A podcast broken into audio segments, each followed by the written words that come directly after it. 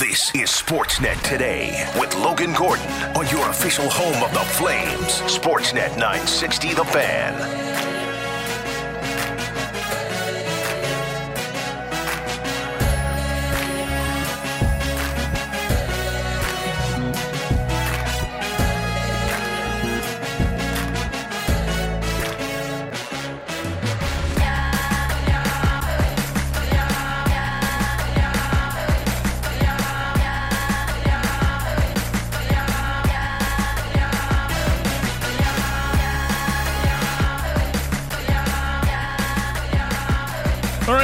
Off hour two. This is Sportsnet today here on Sportsnet 960 The Fans. Logan Gordon along with you. To live from the Doug Lacey's Basement Systems downtown studios here in Calgary, Alberta. For Doug Lacey's Basement Systems, cracked foundation, bowling foundation walls. We have a simple, permanent solution to stabilize your foundation. Contact Basement Systems. They're all things basementy. Visit DL Basement Systems com. Was a busy hour one of the program. Chatting all things Stanley Cup final now that it's set for Saturday in Vegas. Golden Knights and the Panthers. Also talking about some of the NHL head coaching news that's happened today. Spencer Carberry, your new head coach of the Washington Capitals. And the Nashville Predators expected to part ways with John Hynes to make way for Andrew Brunette to be their next head coach. So lots to watch for, of course, uh, around the league, including when we might get news on a new Flames head coach. But uh, for now, we'll uh, we'll park that conversation. We got lots to get to in hour two, including a Stamps report. Uh, Stampeders and BC Lions meet up for their second preseason game on Thursday before the CFL's regular season gets going in about two weeks' time. We'll also chat with Matt Marchese from Sportsnet 590 The Fan in Toronto, all things NHL and NHL playoffs. But uh, very excited right now uh, to welcome back a weekly feature here on Sportsnet today. Uh, it's time for the WPCA Insiders Report. It's brought to you by the World Professional Chuckwagon Association. Racing to the Century Downs Racetrack and Casino World Finals, August 23rd to 27th. Get your tickets now at showpass.com. And the WPCA schedule officially kicks off tomorrow in Grande Prairie with the Grande Prairie Stampede. And uh, today on the WPCA Insiders Report, very happy to go down the Atlas Pizza and Sports Bar guest hotline and welcome in one of the most successful drivers uh, in last season's uh, WPCA standings. It was uh, Layne MacGillivray who joins us this afternoon. Layne, thanks so much for doing this today, sir. How are you? I'm good. How are you? Thank we're doing. You. We're great. Thanks for uh, for coming on today. Uh, excitement level? Are you getting up to Grande Prairie for tomorrow's action? For sure, yeah. We uh, we rolled into town up here on uh, Saturday and uh, settled the horses in for all day Sunday, and then we've hooked a few here uh, Monday and Tuesday, and to get them prepared for uh, tomorrow night. Uh, what's the excitement level like for you guys? It's been a long off season, obviously, and uh, excited to get back at it starting tomorrow. Yeah, you betcha. Yeah, no, it's it's always exciting the the first show of the year. You know, it's everyone's excited to be back at it, and and uh, get the horses out doing what they love. So and and us doing what we love as well. Absolutely, uh, Layne. Talk to me about your season last year. It was uh, incredible. I know you won the Battle of the North. Richard Cosgrave Award uh, Memorial for symbolic of the Calgary Stampede Safety and Aggregate Champion. Uh, you had a horse named to the Calgary Stampede Equine Athlete of Excellence. Uh, just an overall great year for you in 2022. How do you look back on all the success you guys were able to have last season? Yeah, for sure. It was it was an excellent year for sure, and and uh, you know, yeah, just things started to come together kind of midway through the season, and and uh, yeah, the horses stayed strong, and and everything worked out for us. Uh, Layne, you've been at this for a long, a long time now. It's become a family affair, obviously, with your your father doing it as well, and now your son into it. Just talk to us a bit about how cool it is for you to be part of a really generation of of outriders and chuckwagon drivers as well. Yeah, I mean that's that's a huge part of our of our sport for sure is the family atmosphere, and uh, it means a lot to me to you know be able to to carry on the name and and to have our son you know following in the footsteps as well for sure. You know it's it's a costly venture, unfortunately for for him to be able to get into, and you know when he is ready to take the step from riding to driving. So, you know, the, the but we'll cross that bridge, I guess, when we when we get to that and because uh, he's definitely taken a liking to the driving side as well. So. so yeah, it's uh, but it's good. It's it, uh, you know, like I say, the the sport is the family atmosphere of the sport is is what makes it so you know so enjoyable to to do and and uh, be a part of. Does it take you back to sort of the same experience you had with your dad when you sort of started getting into the driving side of it yourself? Yeah, for sure. Uh, unfortunately, my dad had a heart attack and a stroke in in uh, winter of 2000, and he was only 53 years old at the time. I mean, he and he's still, you know, he's everything's good today, but yeah, but that that the stroke definitely took took effect, and and it chased him chased him out of the out of the sport. But that's kind of when I got going onto the driving side. So.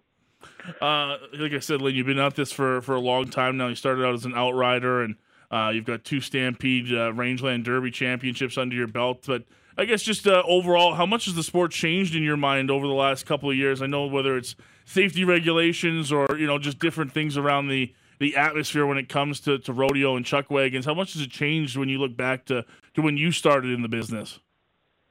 Yeah, it, it's definitely changed for sure. You know, uh, you know some of the safety stuff that that was implemented here last year is definitely a change from it. And you know, when we went when we went from four outriders down to two. I think that was back in 2011 or 12 or something like that. But you know, that was definitely a big change for us as well. But you know, you you, you have to adjust and and you know, as long as the the sport's still thriving and and there's still people there to watch it and, and enjoy it, that's that's the biggest thing. So and uh, yeah, we, we, enjoy doing it. So yeah, uh, I'm always curious what it looks like uh, from uh, your your stable's point of view when you get into uh, a, a, time like this, where you're about to get into the busy season and all the work that you've spent the last couple of months to get ready for this. And I'm sure the excitement levels there for you guys, but also from you know the equine point of view, how much work's gone into it for you guys to get your horses ready for this busy stretch during the summertime.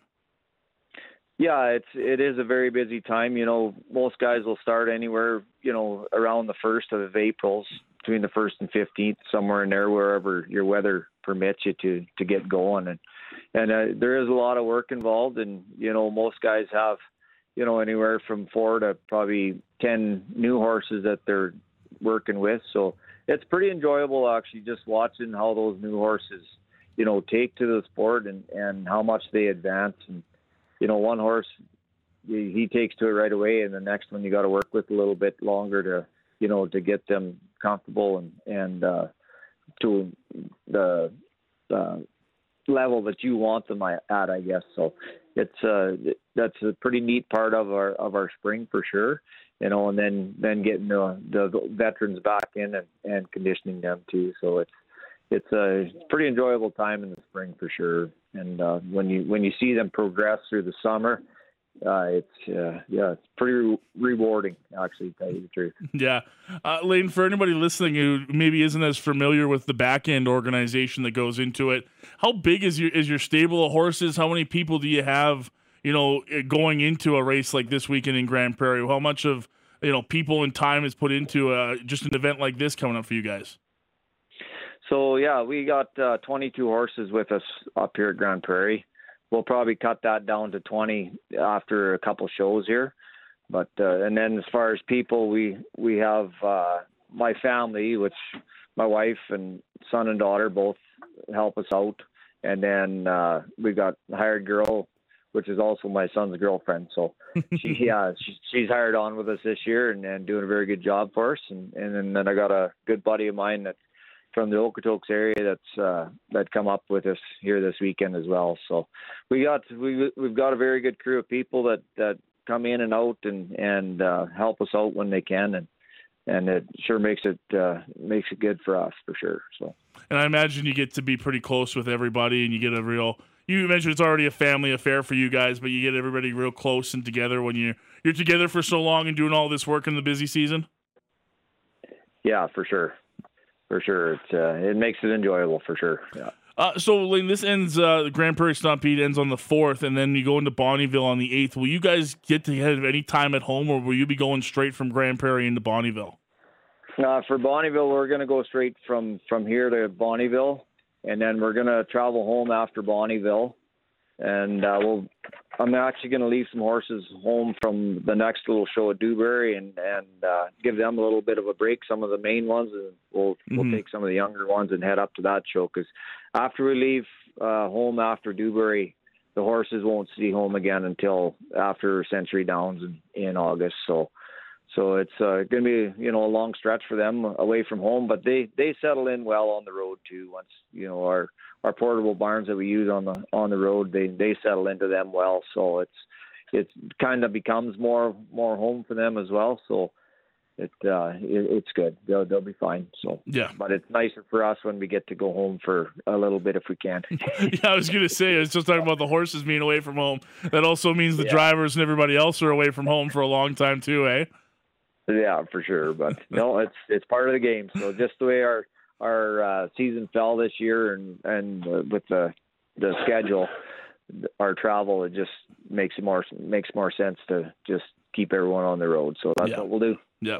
Uh, Layne, really appreciate the time. Thanks so much for hopping on with us today. Best of luck uh, this weekend in Grande Prairie and as the season goes on. Best of luck to you and your crew, hey? For sure, yeah. No, I just would like to add, you know, want to thank everyone, you know, the, the committees and, and our sponsors and and the fans that, that keep watching and, and everyone that stays involved in the sport for sure.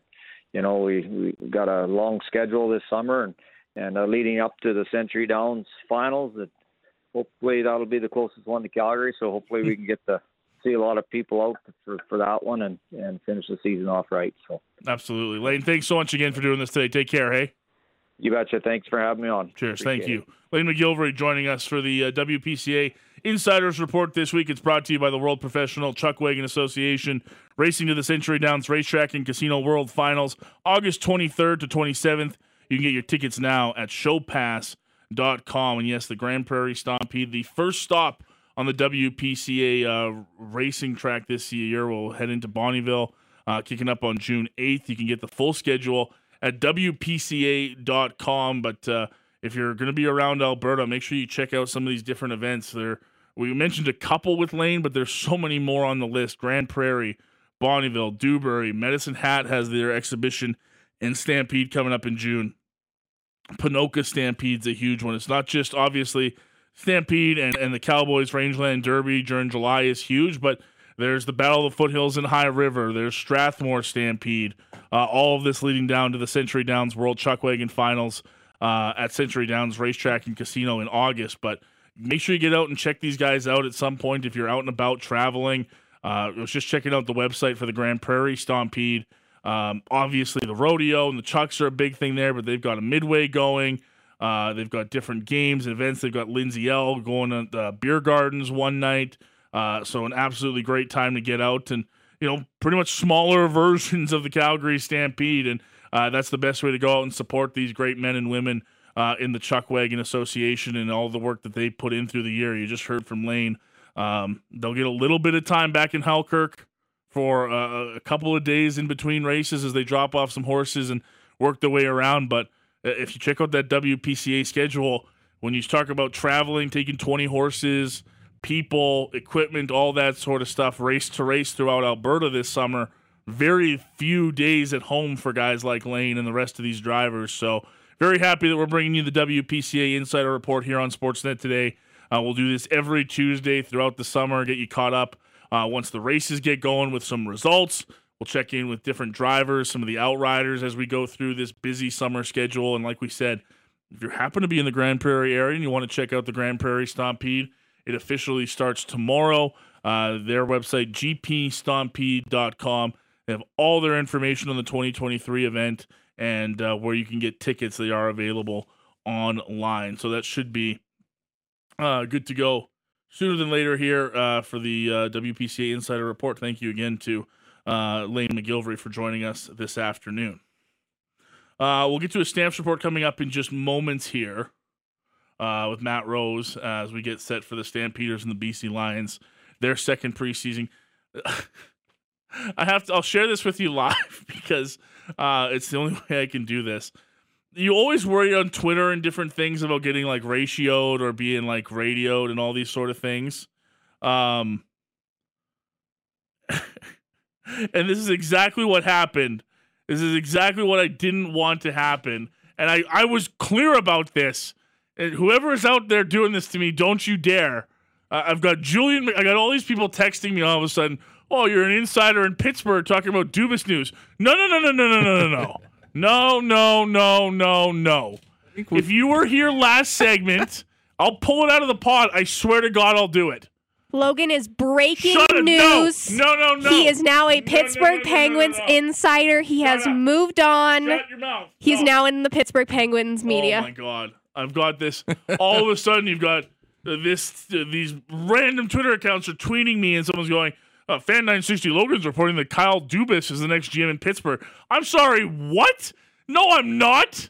That's the last thing I said. If you listen to the segment, I believe we lead it off with I'm not an insider. I'm not breaking this news. I'm just I'm going off of a tweet rumblings. from the Pittsburgh Penguins radio host that says AKA Logan Gordon. Oh, shut up. Stop it right now. It says on there, expecting Dubas news at 3 o'clock. So I said, okay, well, if they're expecting news, I said, I'm just passing this along. Someone in Pittsburgh who has a much better view and understanding of that team than I do. I'm passing it along that someone in Pittsburgh is expecting some Kyle Dubas news to drop sometime this afternoon. All of a sudden, my Twitter account becomes Fan960 Logan is reporting that Kyle Dubas is the next GM of the Pittsburgh Penguins. and I have all these random Twitter accounts being like, can you confirm this? Where did you say this? Has this broken yet? Is this official yet? No! Of course, none of that. Stop it right now. I don't need people texting. I can't have Julian McKenzie and other NHL people texting me right now that I've got news in Pittsburgh because I don't. I don't have news on me, people. Don't act like I have news on Pittsburgh. Oh my there's god. There's nothing breaking. Yes, we're not going to say if anything's going to happen because we don't know. But what we are going to do, it's the beauty of live radio. Don't. Oh my god. if we're hearing about stuff, we're gonna Yeah, you know, if I see it, potentially I'm going throw to pass up. it along to you. Right? That's we were talking of it. coaching news. I thought, oh, if there's Dubas news, people might want to hear that.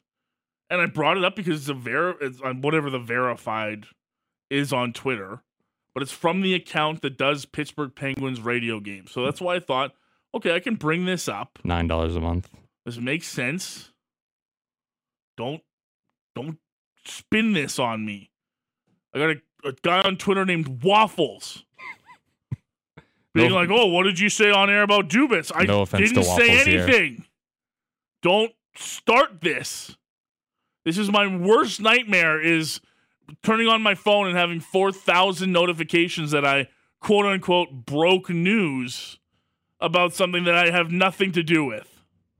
That's I will never pass information along on this format again if this happens to me. I swear to God. I'll never do it again That's gonna break him. unless it's triple verified by Friedman, Seravalli, and LeBrun. I'm not going to bring any news up on here apparently because this is my worst nightmare. the last thing I need is legitimate Twitter accounts picking up on these things and just bringing me to a standstill. Me when I purposefully s- circulate misinformation. And I wish I could. like I honestly, I wish I could be one of those guys that doesn't know anything but like tweets out like I do because there's a thousand Twitter accounts like that. You should right? have It's the like, word sources in front of your Twitter. Oh yeah, in your- sources say that uh that uh Sidney Crosby is going to be this and that, you know. I'm not I don't pretend to be that. I don't come to you guys as insider guy or anything like that. That's not what we're here to do. Well, That's if there's news to to break, I'll break. I don't have news. Oh, We're just reporting God. on the speculations. Uh, there's people retweeting it and all this and like it's just I it's just my biggest nightmare. I can't I can't ever possibly imagine what would happen. If so I'm going to be very clear. We're going to get to the stamps report here. I know it's what you people want to hear. But don't for a second think that I'm reporting Kyle Dubas news because I am not. I will reference you the tweet like I did to the waffles and everybody else on Twitter. Why are people in Pittsburgh listening to us so closely? they're not listening to me. It's uh, I'm assuming that they're they're just checking out like Pittsburgh hashtags and stuff. Yeah. And anything that comes up with Dubas or something. I don't know. My head hurts. So don't do this to me. I don't have the I don't have the fortitude to deal with That tweet has fake news. 1,300 views Yeah. in that tweet already. This is gonna be a long day. This is a Anyways, long this- day. It's enough of this. It's time for the stamps report. Uh, here's our pal Matty Rose.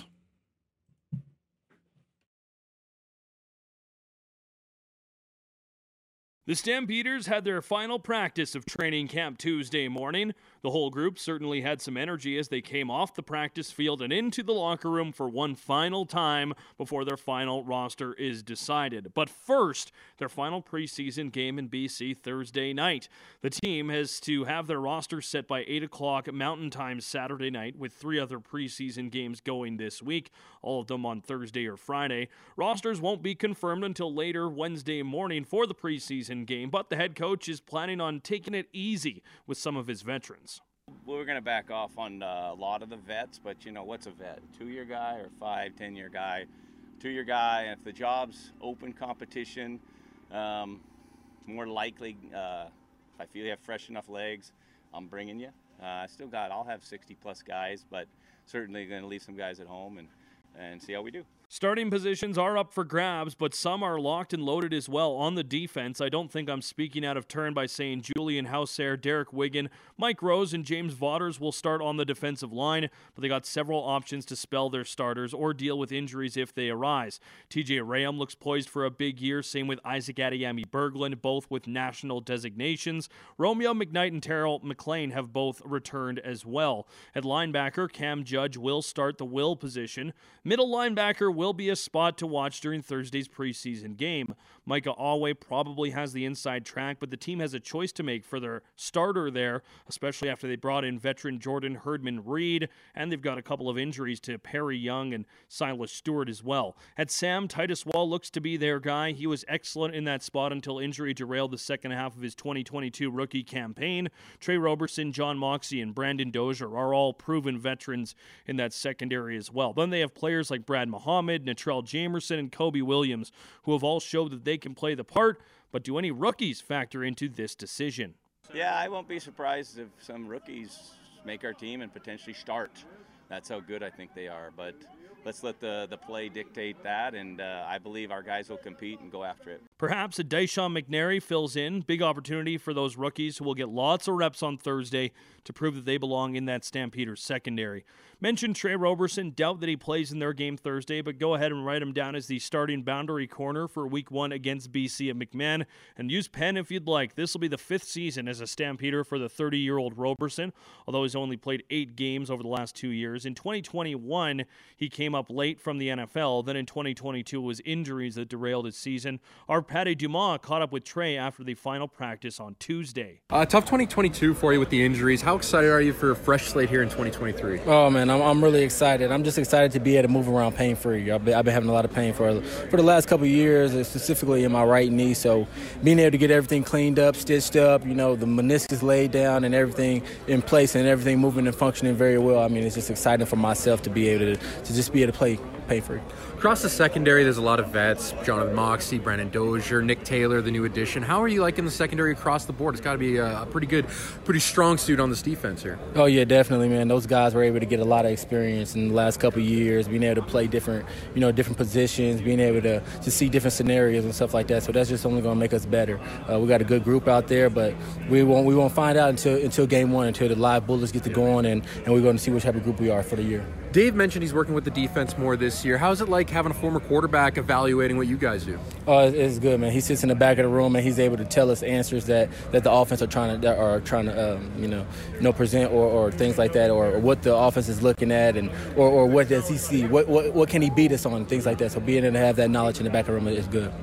Uh, final preseason game, new quarterback for the Lions and Vernon Adams. Now, wh- even when you're not on the field, how much are you absorbing just the play when you're watching? Like, just how much you're evaluating a preseason game when you're not even playing? Oh man, I'm a sponge in, foot, in football. Like um, I'm mentally, I'm mentally always locked in. I know a lot about the game. I'm hist- hist- historically, uh, and I know what's going on around the league. I always try to stay intact with what's going on. I watch all the preseason games. I, I watch them on film also, so I'm always doubting and, and know what's going on. What's the vibe around the group right now? Getting down, final preseason game on Thursday, getting down week one next week. What's the vibe around camp right now? Man, this is, this is a great vibe. This is a great organization, and anyone that comes into it, they, they seem to agree and seem to like it and, and, and seem to fit in. It's a good organization, easy to fit in. Uh, as long as you come in and do what you're supposed to do, uh, the guys are working working very very hard, and I mean, I feel like we're going to be a pretty good team this year. Tre, all the best. Thank you very much, Thank buddy. you. Stampeders defensive back Tre Roberson out on that boundary side for the Stampeders, tasked with shutting down the opposition's top weapons, listed at six foot, a wingspan that looks significantly longer. The Stampeders definitely missed his size when he was injured. Getting him back and healthy could be big for this team, shutting down air attacks all 2023. Offensively, quickly look at some of the position groups. Jake Maier will be the starting quarterback. Logan Bonner has created some questions as far as the backup goes, him or returnee Tommy Stevens. Some running back group, the same running back group for the Stampeders, pardon me. Kadeem Carey will lead, Dedrick Mills and Peyton Logan will follow. Will Langley and Charlie Power are back at fullback with a couple of draft picks also vying for playing time. At receiver, Reggie Begelton, Malik Henry, and Trey Odoms Dukes looks to be the three American starters. They've also got six solid options for national receivers and only two starting positions.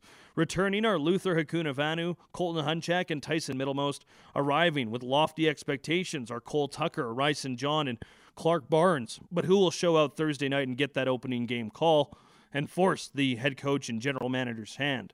On the O line, some questions, but only because some guys have been a bit banged up. Veteran Derek Dennis had an off day Tuesday. Left guard Zach Williams and center Sean McEwen have been banged up during camp as well. Ryan Sceviour and Hugh Thornton look to make up that right side of the line, but Dave Dickenson knows they will have options, whether it's injury or players showing out. I mean, we have enough guys. We've we've got good competition through camp. Um, to me, I guess preseason you, you try to look at the guys uh, that you don't know about, but also understanding that if they play well, they can obviously take a job from the guy that's sitting there in front of them. We we try to be as transparent as possible with our guys, meaning uh, some guys know yes, it's your job to lose. Other guys, it's been yes, you're a veteran, but it is certainly still free competition and the players know who which spots are, are, are those spots and ultimately we got to figure out who's going to make the team by performance not only in this game but in practice And frankly, a lot of that last part doesn't only hold for the offensive line, it carries across the board.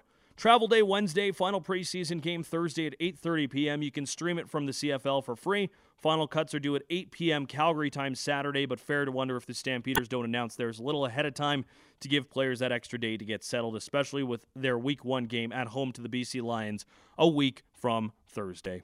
With your Stampeders report, I'm Matt Rose. Thank you, Maddie. Appreciate that as always. Stamps reports coming your way for the rest of the week as we get set for the Stampeders and the BC Lions, their second preseason game going up on Thursday before they meet up next Thursday for week one of the CFL season uh, at McMahon Stadium, Lions and Stampeders. We got to get out of here. On the other side, very happy to welcome in Matt Marchese from Sportsnet 590 The Fan in Toronto. More NHL playoff chatting next here on Sportsnet 960 The Fan.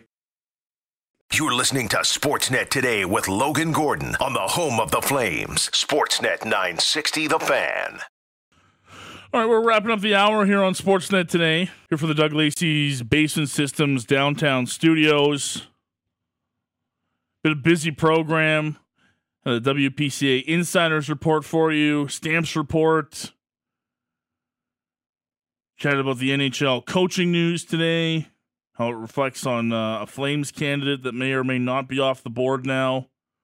And uh, yes, of course, chatting about the now finalized Stanley Cup final that'll begin Saturday in Las Vegas with the Golden Knights and the Florida Panthers to talk about that and, and a couple other things. Uh, we're very happy to go down the Atlas Beach and Sports Bar guest hotline this afternoon, chat with our pal Matt Marchese from Sportsnet 590, the fan in Toronto.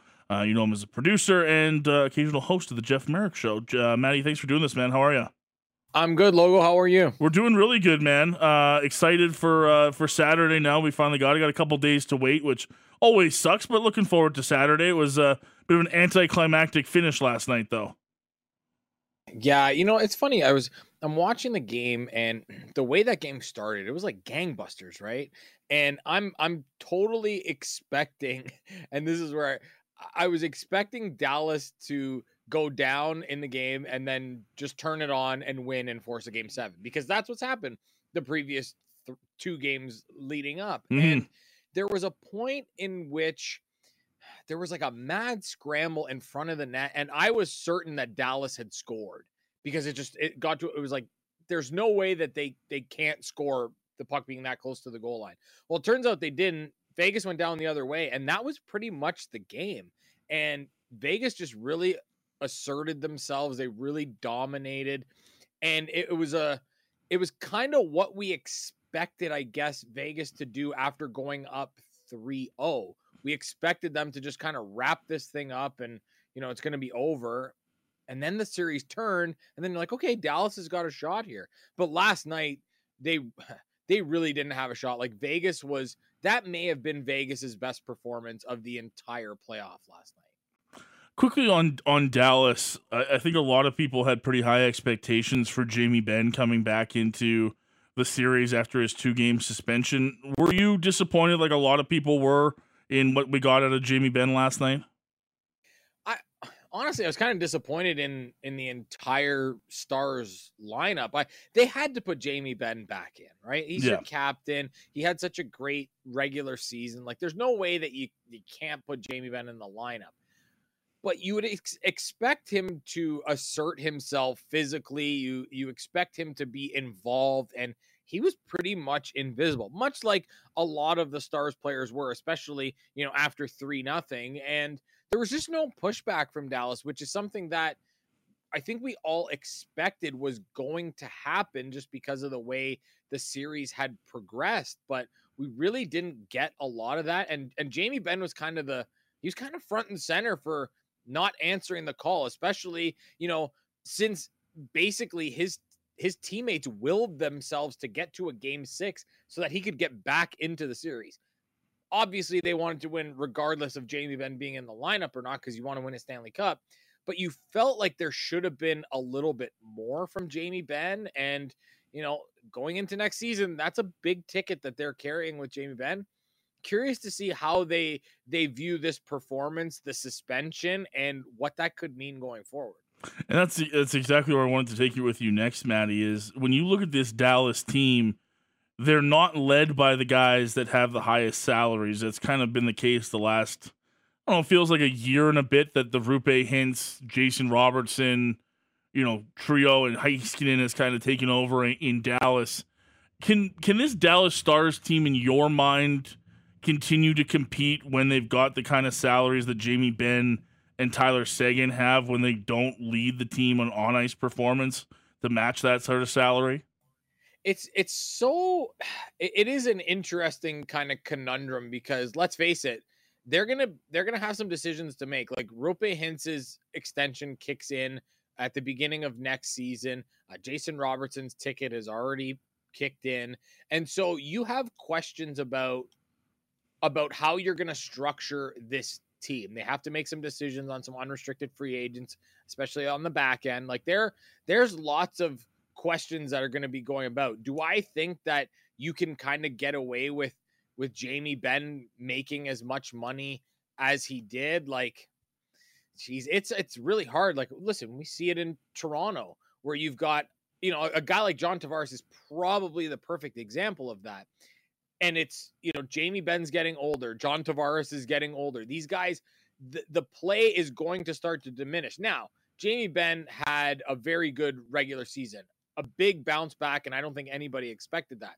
Tyler Seguin is now fully removed from hip surgery, which really kind of hurt his career. But the question is, how many of these guys can you continue to pay? Can you pay four players over $8 million up front? Plus, you have Miro Heiskanen on the back end.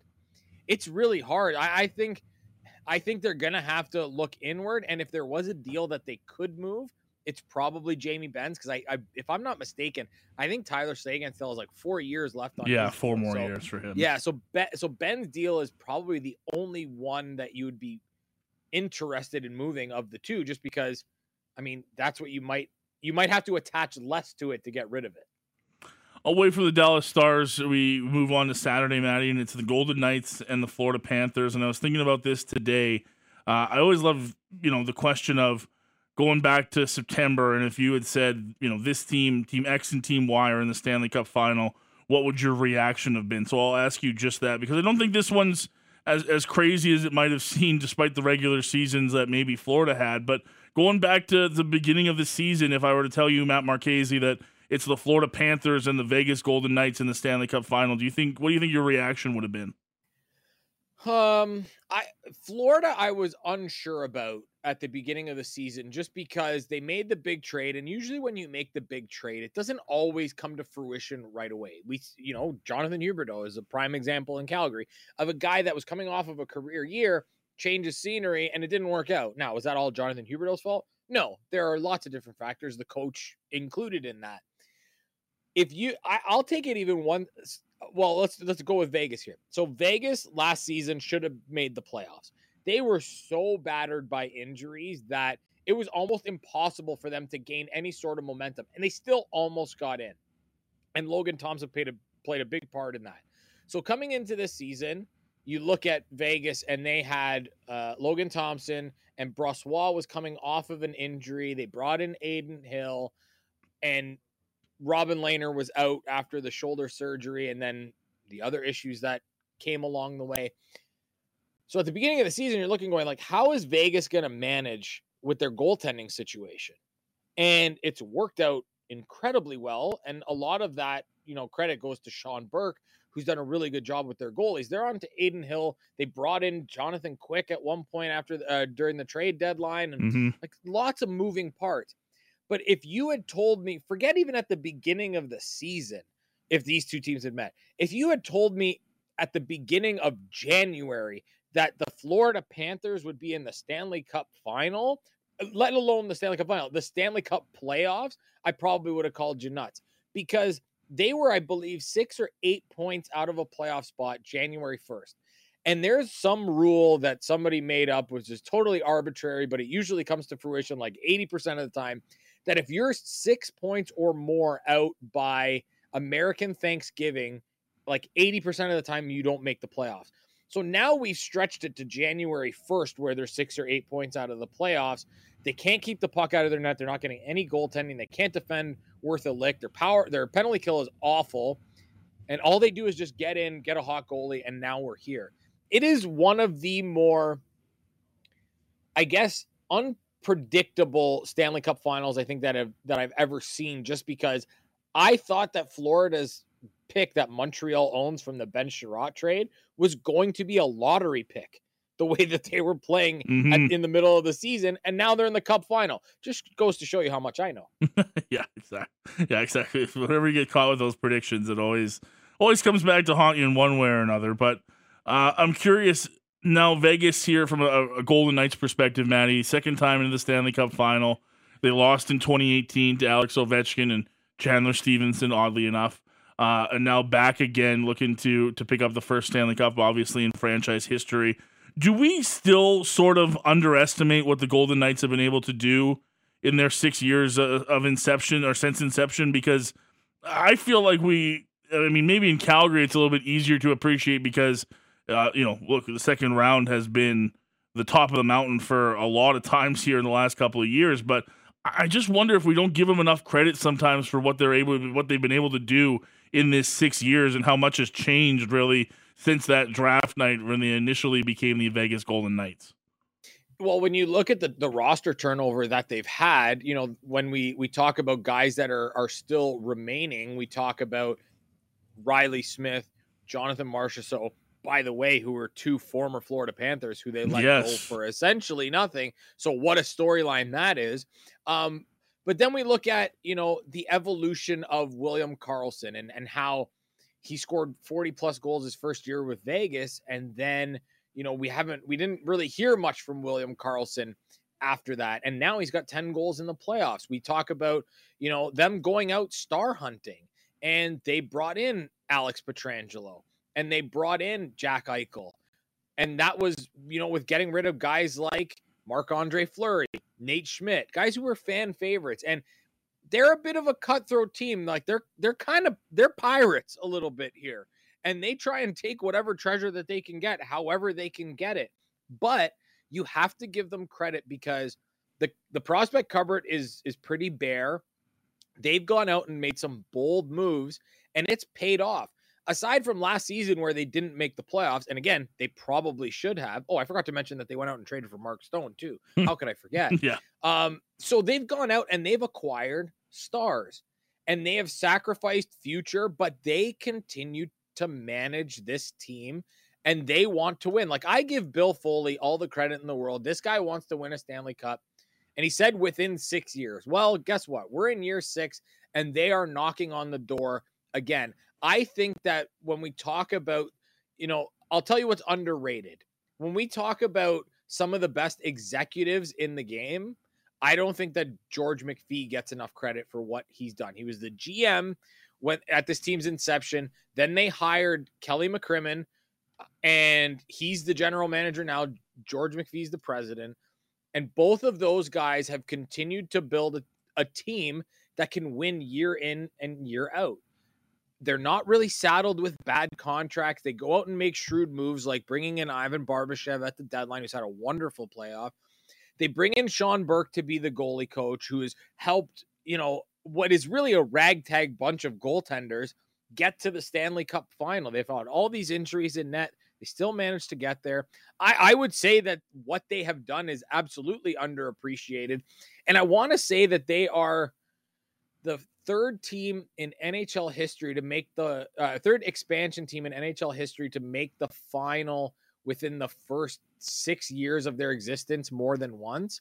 And the other teams I think that are in that category are the St. Louis Blues, who were in the expansion division when expansion happened in, in 67, 68, and the Edmonton Oilers of the you know early 80s, who had some guy named Gretzky and another guy named Messier.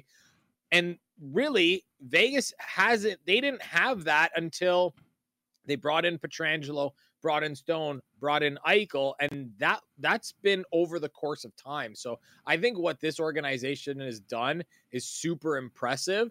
And honestly, I I really don't think that they get enough credit. We always talk about the NHL being a copycat league, Maddie, and you know you're always trying to to re- try to recreate in your own sense what's made teams successful is there any part of this Florida team or this Vegas team even that you see as something that other GMs can look to to try to bring into their own? Because, and, and I say that not, I know it's playing style plays into that, and that sort of thing is always important too. But I look at it as you know the rare combination of what Vegas was able to create in the expansion draft and how they've used those assets, and on the other side, obviously being in Calgary, know about you know the biggest hockey trade made in the cap era. I don't know how much of what's happened between these two teams in the last 365 days is, you know, being able to be replicated by GMs across the league, if you know what I mean. Well, I think the key here is, and I'm going to say this, it's kind of half tongue in cheek because the Bobrovsky thing is something that nobody could have ever predicted. But what I would say is it's really good to not have bad contracts. The Bobrovsky contract was a bad contract until we got here basically. And so, but when you look at the forward group, you look at at the defense group for for both teams, they really don't have bad contracts. The Bobrovsky thing is still, I mean, I I said it earlier. Like if you, it doesn't matter what you pay Sergei Bobrovsky the rest of the way or what you paid him before if he wins a Stanley Cup. So that's fine. But it's kind of hard to replicate anything that these teams have done because in reality you can't. Like if you're if you're trying to if you're trying to replicate the Florida Panthers success and their model do you look at it and say oh okay so we're supposed to win the president's trophy. We're supposed to get absolutely greased by our state rivals in the second round get swept in the second round after winning the president's trophy. Fire the Jack Adams winning coach bring in a, a guy who you know hasn't been to the final since whenever and then you trade away your top scorer and your second best defenseman and you have a goalie that you're relying on to be a $10 million goaltender even though he hasn't lived up to that. Tell me what of that you can replicate. Like there's nothing. No. So so with and with vegas it's like oh we get to start a team from scratch so that we have no bad contracts. That can't happen either. So I agree. Like there's no there's nothing that I look at here and go, yes, you can absolutely replicate this to become a Stanley Cup champion. I, I just think that it's it's impossible with the way that these teams are built to to try and really make sense of it. They're just two teams that are playing well at the right time. I mean, more so Florida because Vegas has been good all year, but systematically, they they've become two responsible defensive teams. Bruce Cassidy's turned Jack Eichel into a really good two-way center. Like, I don't know, there's no real recipe for success that you can look at and go, "Yes, that is exactly what I need to build a championship contender." You got to have really good players and you got to play well at the right time. And I will take that to my grave, especially after watching these playoffs with what Florida's done.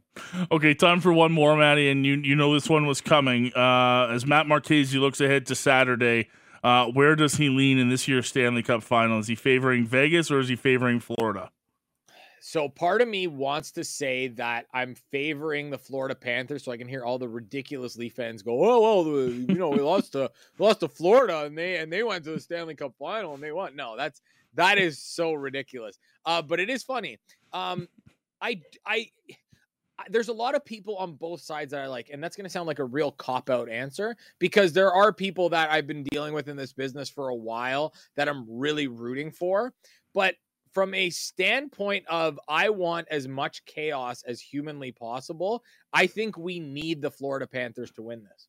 I really do because I also believe that if the Florida Panthers win, that it pushes Matthew Tkachuk closer and closer to becoming the face of the NHL. No disrespect, Connor McDavid, but it's something that I never thought would happen going from Calgary to Florida. Like if he went to the Rangers or if he went to LA and then he became the face of the franchise, that would or the the NHL, that would make sense to me because he's in a big market. And not that like Miami area is not a big market, but it's not a big hockey market. And I think that Matthew Tkachuk's effect would would be great for the sport. Him appearing on the NBA on TNT panel, all that kind of stuff. Like, I think Matthew Tkachuk winning a Stanley Cup is absolutely great for this sport. And it's the shot in the arm that this sport may need. I'm looking forward to it. I know for some people it, it's not the most intriguing Stanley Cup final, but I don't know, Maddie. I, am excited. One team's going to win their first cup. I think there's plenty of fun storylines. Uh, I'm looking forward to Saturday. Uh, I always appreciate you jumping on with us. Thank you uh, again for doing it today, and I can't wait to do it again with you sometime soon. Hey. Sounds good, man. Anytime you need me, just give me a call. We'll do. Appreciate it, Maddie. Maddie Marchese joining us down the Atlas Pizza and Sports Bar guest hotline this afternoon, chatting all things NHL playoffs. The Stanley Cup finals are set for Saturday night in Las Vegas. Someone's winning their first cup. It's the Florida Panthers and the Vegas Golden Knights. We got to get out of here. Uh, we got to make room for Hockey Central 960s coming up with the only one and only Hailey Salvian. You don't want to miss it. She's got a great show planned for you. Uh, Hockey PDOcast this afternoon. Flames talk with Pat Steinberg, and then we'll take you out to the Jays and the Milwaukee Brewers. Five o'clock first pitch for the Jays. Yusei Kikuchi getting the start for Toronto. Thank you for uh, joining us today on the WPCA Insider Report. Thanks to Matty Rose for the Stamps Report. Thank you to Matt for joining us a little bit earlier as well. Reminder you can catch the show wherever you get your favorite podcast Google, Amazon, Spotify. We'll be back tomorrow. Same time, same place. Thanks to my outstanding producers, Cam and Taylor. Back tomorrow here on Sportsnet 960 The Fan.